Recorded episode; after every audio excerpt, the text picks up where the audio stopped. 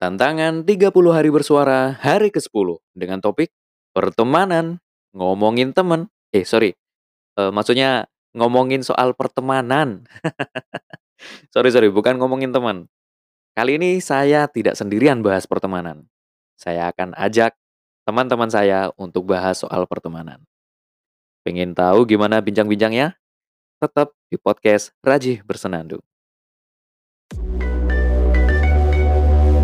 Siniar Rajih Bersenandung.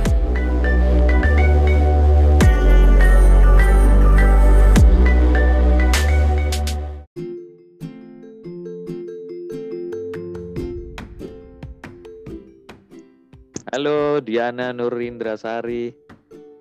Halo Raji Araki. Aduh. Sejak kapan kita nggak ketemu ya? Kayaknya kita terakhir ketemu lima tahun yang lalu ya. Setelah itu tahun. kita ketemunya virtual terus. Ketemunya lewat Instagram ya? Iya kita ketemunya lewat Instagram. Keren banget ya sih. Kita lama nggak ketemu, tahu-tahu kamu udah S3 aja. Eh, Iya, aku juga ini tahu-tahu kamu udah di Malaysia aja. Aduh, eh, S3 di mana? Aku nggak tahu ya. Melanjutkan seperti S2 kemarin yaitu di Universitas Brawijaya Malang. Berarti dari S1 dong. Iya maraton terus nih S1, S2, S3 di situ terus nonstop. Oh, berarti kampus tercinta UB, waduh. Iya, iya nih Aduh, auto rektor kayaknya. Kenapa omong? eh, lek kamu S3 di UB, berarti teman-teman di kelas itu udah senior-senior ya? Iya, iya rata-rata iya jadi yang yang muda. Ya nggak sih ya ma- masuk jajaran yang paling muda akhirnya. Ih, keren loh. Enggak, setiap orang punya keren dengan caranya masing-masing. Oh, mantap. Ya, menurutku itu keren. Soalnya ya apa ya, masih muda tapi satu kelas sama orang-orang yang sudah senior-senior. Jadi, Iya, jadi Ih, banyak belajar sih. Angel gak sih kuliah S3? Em, em, gimana ya?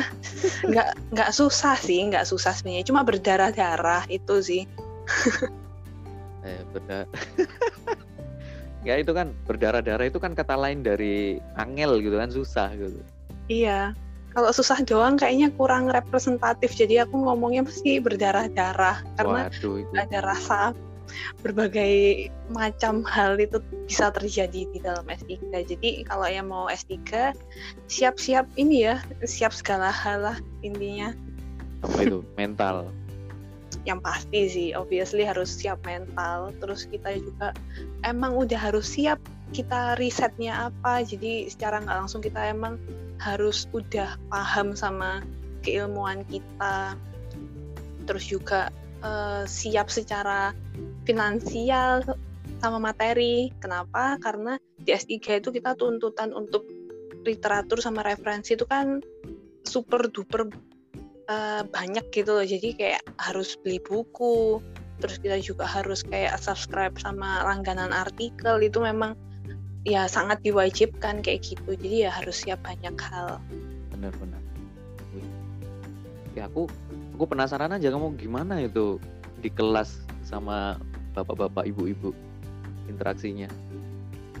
karena apa dari dari awal sih mungkin karena dulu aku pernah bantu-bantu dosenku ya pernah bantu profku juga jadi kayak udah kebiasa ikut-ikut di forum yang bapak-bapak ibu-ibu jadi kalau pas akhirnya pertama kali masuk di kelas S3 itu kayak ngerasa oh ya nggak jauh beda dengan itu. Tapi memang eh, apa ya ketika waktu kerja kelompok atau ketika kita harus tugas bareng gitu Mhm. itu memang ini sih eh, variabelnya lebih banyak. Jadi kan kebanyakan dari mereka kan sudah punya anak sudah punya suami jadi ya sudah punya istri juga. Jadi kayak ya harus ini em, kayak bagi-bagi tugasnya itu jadi Porsi- lebih Kayaknya Iya, porsi dirimu lebih banyak ya. Enggak juga sih, enggak Oh, juga. Maksudnya ya tetap kooperatif mereka, cuma memang kalau misalnya harus kayak deadline-nya mepet gitu nggak bisa. Udah nggak bisa itu. Kalau mepet, met, eh, kalau deadline-nya met, mepet gitu. Oh, anu ya, maksudnya sama-sama ngerti lah, sama-sama ngerti. Lewis mepet yo nggak nggak bisa dilimpahkan begitu saja gitu. Iya, ya terus akhirnya kayak mau gimana lagi ya? Kayak misalnya kita kan kalau misalnya pas S1 atau mungkin pas S2 mungkin karena masih seumuran jadinya performance kita ketika kita presentasi atau ketika kita lagi ini uh, bisa kan dimaksimalkan. Hmm. bisa kayak kita optimis nih dapat A gitu. Tapi kalau pas udah kayak gini ya selesai aja kita udah bersyukur gitu loh. Karena tugasnya itu udah kayak gitu. Jadi bayangin aja tugasnya itu nge-review 10 artikel sama buku. Waktunya itu cuma satu minggu padahal kita kan masih ada mata kuliah yang lain kan. Hmm. terus habis itu juga iya ya udah ya pokoknya PPT-nya selesai kita presentasi dengan lancar udah deh. Pokoknya yang penting selesai. Entah nanti nilainya dapat bagus ya alhamdulillah. Kalau misalnya cukup ya alhamdulillah juga itu sih kita akhirnya nggak terlalu idealis banget akhirnya Ih, wih. Aku nggak bisa bayangin aja itu satu minggu waktu untuk mereview 10 artikel sama buku. Wih, wih itu artikel artikel ini artikel ilmiah iya ya artikel ilmiah ya Oh. macam kayak jurnal dan bahasa Inggris. iya bahasa Inggris jadi Waduh. semua itu kita dari awal itu udah digembleng buat untuk Scopus kan. Jadi ya kita referensinya semuanya dari Scopus. Sangat ini sekali ya. Sejak S2 kayak gitu ya? kalau di S2 iya sih kalau di UB cuma kalau di U- eh, kalau di S2 kan porsinya nggak sebanyak tadi yang sampai 10 artikel nggak kan? Ya mungkin masih 5 terus eh, buku itu ya cuma satu doang. Jadi ya eh, nggak nggak sebanyak yang di S3 dan juga waktu S2 kan mahasiswanya banyak kan dan Mhm. juga masih muda-muda jadi performnya itu masih bagus nah kalau di S3 sekelas cuma 8 orang terus juga kalau misalnya harus ada yang jemput anak atau aduh aduh harus gimana gitu Ada ketua tingkat juga nggak sih di kelas itu? ada ada juga ketua Coba tingkat. dirimu jadi ketua tingkat. Eh, saya jadi CP dosen-dosen karena dosen udah kenalnya aku karena aku dari S1 S2 kan di UB kan jadi kenalnya kayak lah anak ini lagi udah kamu aja sekalian yang jadi koordinatornya gitu Ya dosen-dosennya dosen-dosen S1 dulu ya? iya iya sih kebanyakannya oh enggak sih kebanyakannya dari dosen S2 soalnya kan kalau Hmm. Kuliah S3 kan kebanyakannya udah profesor kan iya bahkan ya profesor sih mostly jadi ya kebanyakannya dulunya dosen-dosen di S2 aku Hmm. Ih kocak ya. Kocak. Eh aku aku se- se- sebenarnya ini loh. Aku itu penasaran sama dinamika ketika dirimu diskusi sama sama teman kelompok misalkan kalau kerja kelompok itu gimana ya? Canggung nggak sih? Canggung nggak? Awalnya tuh kayak kikuk kayak tuh aku takut gitu karena karena aku kebiasaan kalau misalnya diskusi ya pasti ada bercandanya lah nggak Heeh. nggak mungkin nggak bercanda itu terus Iya. habis itu juga bahasanya kan juga bahasa yang kayak misalnya eh awakmu ngerjain sing iki ae kok kok bahasa Jawa kan itu kayak gitu udah biasa kan waktu S1 S2 Iya. cuma pas S3 ini kayak akhirnya kromo alus coba Ya Allah. Jadi ngomongnya "Eh, Pak jenengan meriki mawon gitu Pak. eh, ya nggak gitu juga. Paling kayak "Ah, ngapunten nggih Pak. Eh, kula bagiannya nih uniki. Gitu. Akhirnya akhirnya kayak waktu itu kayak eh, di kelasku karena yang banyak dari orang luar Jawa Timur jadi ada orang Bali ada orang Jakarta ada orang Batam. Jadi ya nggak nggak harus pakai bahasa Jawa sih pakai Indonesia aja. Cuma bahasa Indonesia yang awalnya itu formal banget aku. Kayak iya Bu baik. Saya akan ini mengerjakan yang bagian ini ini ini. Pertama gitu. Terus pas mau WA itu juga di WA di grup itu kok kita kan kebiasa pakai emoticon atau apa gitu. Itu jadi kayak pikir-pikir kalau pakai emoticon. Cuma uh, mungkin karakternya orang-orang tua sekarang ya, maksudnya orang generasi di atas kita sekarang ya, mereka kan sudah menggunakan WA, terus juga uh, sosial media juga udah terbuka sehingga uh, adaptasi mereka terhadap karakternya anak muda, bahasanya anak muda itu mereka jadi gampang gampang untuk ngeblend. Jadi mereka kayak misalnya kerasa gitu mereka kayak oh Mbak Diana nggak usah canggung, hmm. ngomong biasa aja gitu. Jadi akhirnya mereka akhirnya biasa aja sih di kelas kayak akhirnya pakai emoticon terus pakai ini kayak bercanda-bercanda gitu Kayaknya ya diskusinya jadi uh, biasa sih akhirnya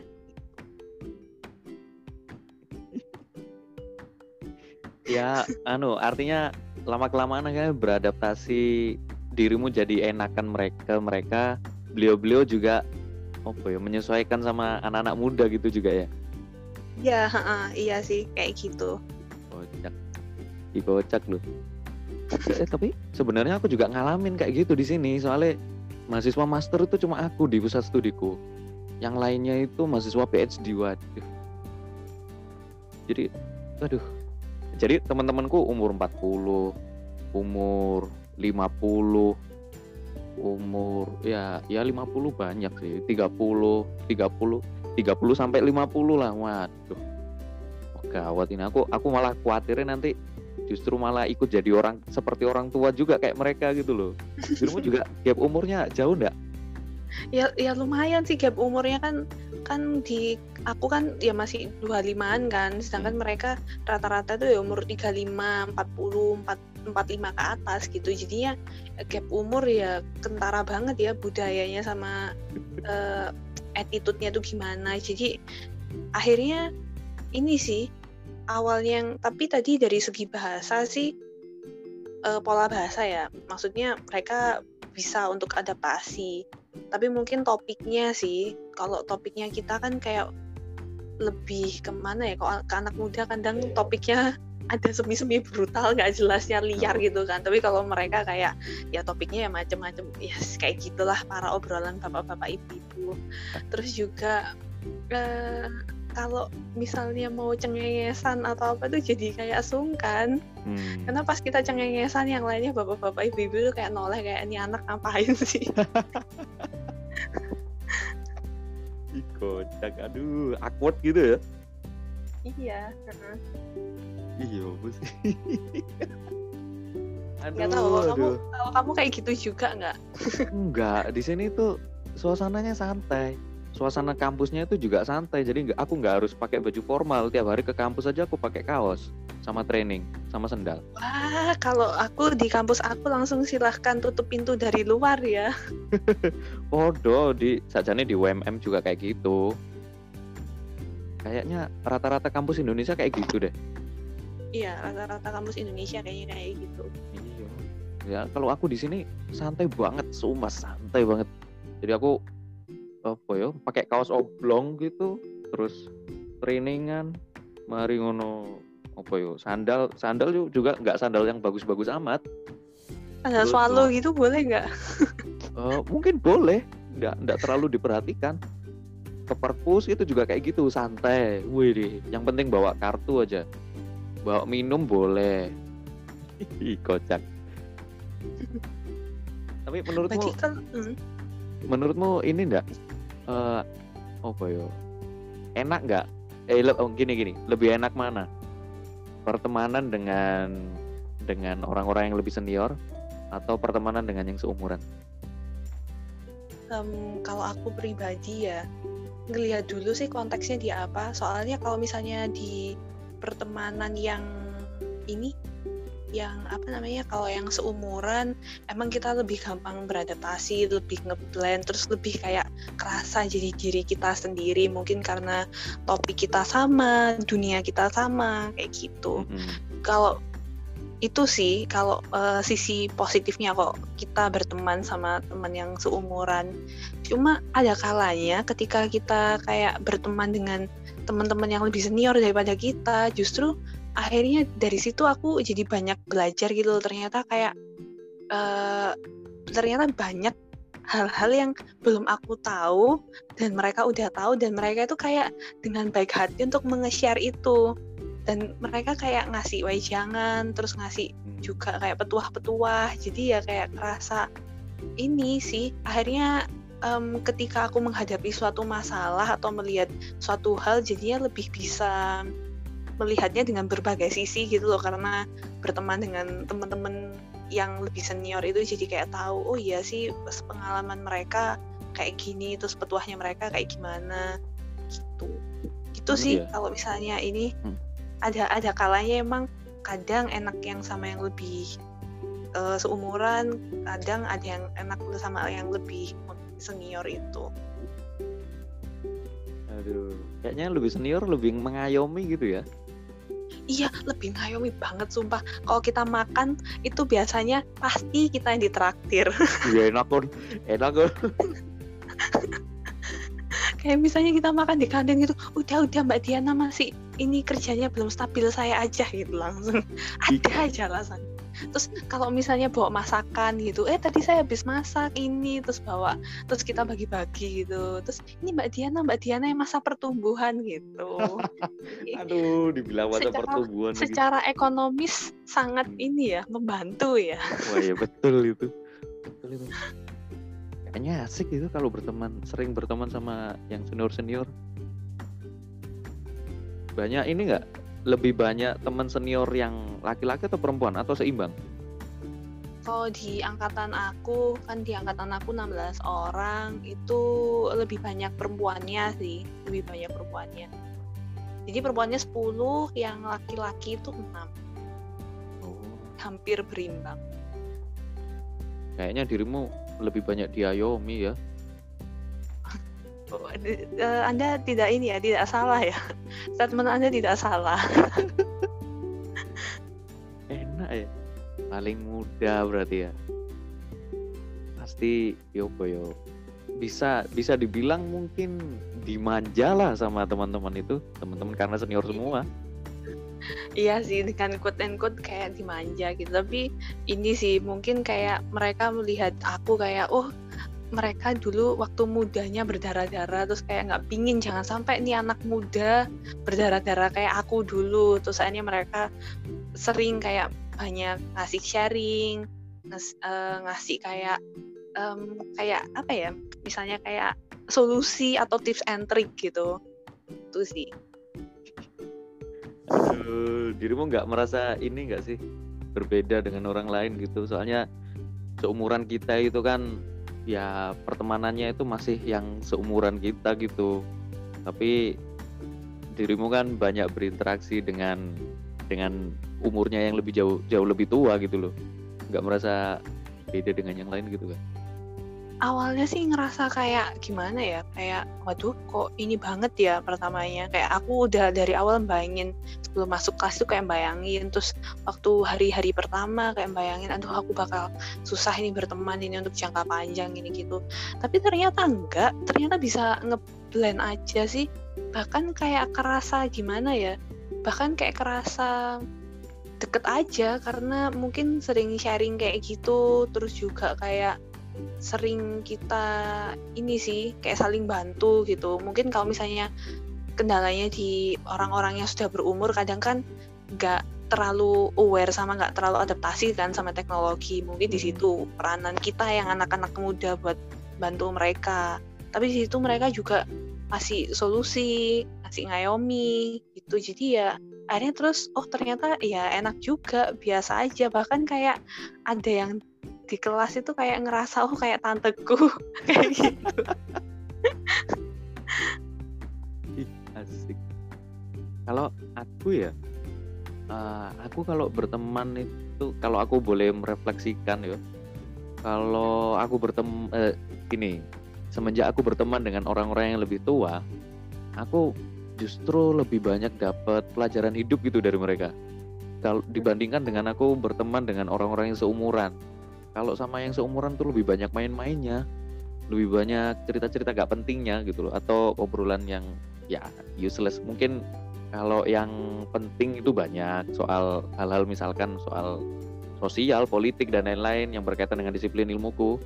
Tapi kalau hal yang berguna nggak berguna itu juga banyak. Kalau yang seumuran. Kalau yang lebih di atas obrolan mereka itu wih daging semua.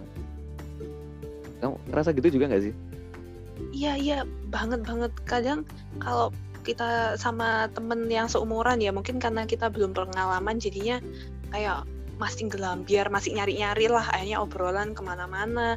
Hmm. ada yang emang uh, berguna ada yang emang kurang berguna gitu kalau misalnya. Tapi ya seru-seru aja sih. Tapi kalau yang sama yang lebih tua lebih senior kayak gitu emang sih petua hidupnya. Kayak kadang itu cerita hal sederhana tapi tuh bisa disangkutin sama nilai-nilai kehidupan. Contohnya adalah ibu-ibu di kelasku rajin menceritakan tentang aktivitas dari memandikan anaknya sampai mengantarkan anaknya ke sekolah. Gitu mereka cerita dengan kayak enak gitu kayak oh iya aku tadi pagi ini anterin anakku gini gitu eh aku lupa bawain dia bekal akhirnya harus balik lagi. Nah kayak cerita-cerita gitu tapi nanti endingnya tuh bisa nyeritain mereka kayak nilai-nilai apa sih yang harus ditanamkan. Seorang ibu kepada anaknya terus anaknya ini harus nanti gimana. Kayak dalam hatiku kayak ini ya e, kalau orang senior itu kayak tahu gitu loh ketika dia melakukan sesuatu ketika dia ada suatu kejadian dia bisa menarik hidayahnya di situ. Bener-bener menarik pelajarannya gitu loh. Iya terus pelajarannya itu dikasih tahu ke kita biar kita nanti juga bisa tahu pelajarannya. Iya iya bener-bener banget iya, itu. Secara umum memang karakter kawan-kawan kita yang lebih tua itu memang seperti itu sih. Iya, lebih wise gitu kita ya. lebih, kalau kita ntar lebih tua juga kayak gitu mungkin ya. Oh ya bisa jadi bisa jadi lebih suka lebih suka ya nu nanti mungkin cerita terus ngasih apa ya hikmah dari kejadian yang aku alami itu kayak gimana gitu. Mungkin hmm, ya. iya iya iya. Gitu sih. Tapi aduh, ada aduh. sih momen yang kayak lucu gitu. Kadang ketika mereka cerita gitu kayak itu sebenarnya sudah cerita yang kemarin sudah diceritakan tapi diceritakan lagi. Jadi kadang kayak um, kita kayak hmm, tersenyum gitu dalam hati kayak ini kan yang udah kemarin. Bener bener bener bener. Aku sering itu ngalamin itu aduh. Ya ya anu ketika itu terjadi sebagai yang muda aku sih diem dan ya iya. Terus aku langsung keinget tuh ini cerita tiga hari yang lalu ini. Ya udahlah kan nggak mungkin kok mau nyekat. E, bu mohon maaf sudah diceritakan tiga hari yang lalu kan nggak iya. mungkin. Loro hati gue yopo kayak nak malah memutus pertemanan gue makanya itu. Iyalah. Yopo yo Ih, keren itu. Itu pengalaman yang nggak semua orang-orang seumuran kita rasain sih. Bisa berteman dengan orang-orang yang lebih senior bahkan gap umurnya itu jauh. Iya bener banget. Bener tapi ada nggak yang ngeselin? Um, ada sih, ya ada. Cuma kayak gimana ya? Karena mungkin kita jadi lebih toleran mungkin, mungkin kita juga jadi kan sebelumnya udah kayak dapet petuah-petuah gitu kan istilahnya. Kita tuh jadi kayak ya oh ya udah emang dia ngeselin kayak gitu hmm. doang akhirnya nggak terlalu down mind banget kayak gitu soalnya ya akhirnya terus kita jadi mikir kayak oh mungkin dia ngeselin. Mungkin mungkin ya kayak misalnya contohnya kayak gini. Pernah nih aku ada pengalaman mau presentasi satu tim sama bapak-bapak. Terus uh, sampai dosennya profku dateng sampai kita tungguin dihubungin itu beliau nggak bisa. Padahal PPT fixnya tuh ada di beliau. Jadi beliau itu belum ngirimin gitu ke aku. Terus pikirku kayak oh ya udah ntar pas presentasi pasti udah disiapin lah sama beliaunya ini. Eh tapi ternyata ditungguin nggak datang datang sampai profku ini ya agak sebel juga kan kok ini anak telat gitu. Terus datang datang gitu itu ternyata PPT-nya mohon maaf uh, belum saya edit. Jadi kayak aduh gimana ya? Kenapa nggak ngomong? Jadi kayak um, waktu itu emang sebel sih. Terus tapi akhirnya terus kayak dibalikin lagi. Kayak oh mungkin beliau lagi um, apa ya istilahnya kayak mungkin ada kesibukan kan apalagi udah berkeluarga kan betul, mungkin juga ada urusan yang kita nggak tahu tapi kalau itu terus-terusan terjadi sih iya sebaiknya sih kita ingetin dengan cara yang sopan juga Mm-mm. Betul itu. Iya, nanti kasihan kitanya juga. Kan posisinya sama-sama mahasiswa gitu meskipun beliau lebih senior tapi ya konsekuensi lah. Mm-mm, iya ya apalagi kan ini berhubungan dengan tugas dan hubungannya kan nggak sebenarnya nggak cuma kita doang tapi hubungannya juga sama dosen gitu jadi sebenarnya kalau kayak gitu nggak apa-apa sih menurutku kalau dibilangin dengan cara yang sopan Iya saling ngingetin lah intinya betul. Betul, betul. Karena ya gimana lagi sudah sama-sama dewasa dan beliau-beliau juga justru lebih dewasa lagi. Nggak ada cara lain selain saling mengingatkan karena memang ya sama-sama dewasa. Sama-sama tahu lah masing-masing. Ih, kocak. Kocak, pengalaman kocak. Ada ini nggak? Eh, ada apa ya quote gitu quote atau apa ya dirimu mengambil ibroh apa dari pertemanan dengan orang-orang yang lebih senior Em, apa ya Em, kalau secara concise-nya secara singkatnya Hmm. bingung juga. Belum nyiapin kata-kata mutiara sih. Cuma kalau dari cuma kalau dari selama ini yang aku rasain dan aku alamin juga ketika kita berteman dengan kayaknya ini berlaku nggak cuma untuk senior deh tapi siapa pun. Entah umurnya seumuran sama kita entah senior atau lebih muda daripada kita. Eh, berusahalah untuk tetap jadi dirimu sendiri tapi juga adaptasi.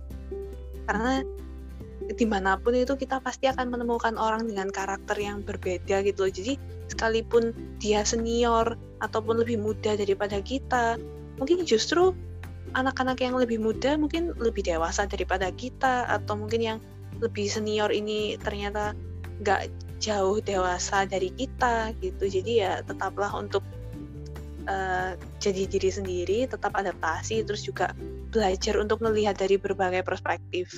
Itu penting sih Eh, tiga itu sih menurutku. Mantep keren. Keren kamu juga keren. Yuk ya yuk. Eh, pengalaman ini tuh pengalaman yang seperti aku bilang tadi nggak semua orang mengalami. Dengan orang dengerin ceritamu ini kan orang-orang jadi ngerti oh ternyata kalau berteman dengan orang yang lebih senior tuh seperti itu sikap kita seperti apa nanti kalau kita jadi orang yang lebih senior harus seperti apa gitu kalau aku boleh ambil kesimpulan ya kayak gitu sih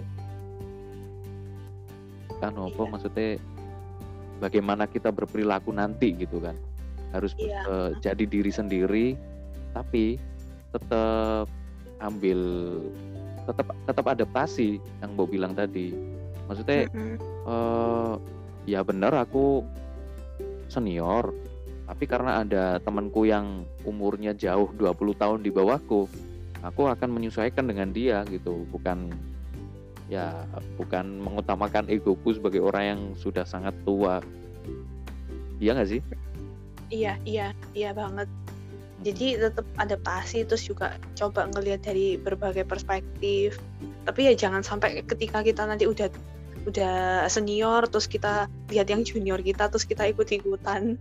Kadang yang junior kan agak agak liar gitu kan. Terus kita jadi ikut-ikutan dia supaya adaptasi gitu ya enggak, ya enggak gitu juga. jadi tetap jadi diri sendiri versi dewasa kamu. Tuh. bukannya nggak apa-apa ya kalau ikut yang lebih muda kan biasanya kita jadi serasa balik muda lagi gitu loh Oh iya. jadi like misalnya eh, ngikut anak-anak muda yang liar-liar kita juga serasa menjadi seperti mereka Iya, Iya kita sih? serasa kembali muda ya. iya Jadi awet muda nanti. masih umurnya 50 tahun kalau aduh, mereka ikut-ikut kegilaan anak-anak SMA rasanya seperti balik SMA ini Waduh. Ya, meskipun physically tidak gitu Terus jiwanya saja Baju, uh-uh, terus pakai baju SMA juga, terus coret-coret juga. Wah, gitu. dirimu biar coret-coret ya Enggak, aku dulu ini aku bersyukurnya aku nggak coret-coret karena hamin satu pengumuman temenku tadi yang datengin aku terus bilang Rin jangan coret-coret baju karena bajumu entar aku minta ya. Terus aku nanya ke dia oh kenapa? Iya soalnya adikku mau masuk SMA nih jadi aku minta bajumu aja ya. Tapi dianya coret-coret. Eh alah. Mau bel. Tapi nggak apa-apa lah dengan gitu aku mikirnya oh, nggak apa-apa lah jariah ah, betul betul betul aku tadi mikirnya wah better ini harusnya. Ini lebih mulia menurutku daripada dicoret-coret bajunya justru malah disumbangkan. Ih, keren. Keren soalnya orang-orang lebih memilih coret-coret. Coret-coret baju. Lah buat apa sih? Kan baju bisa diwariskan nanti Iya kalau kalau masih bagus gitu masih layak pakai kasihin aja ke ini orang-orang daripada daripada nambah limbah pakaian loh soalnya limbah pakaian sendiri tuh juga mencemari lingkungan. Eh aku Hmm. ini karena aku concern di lingkungan ya.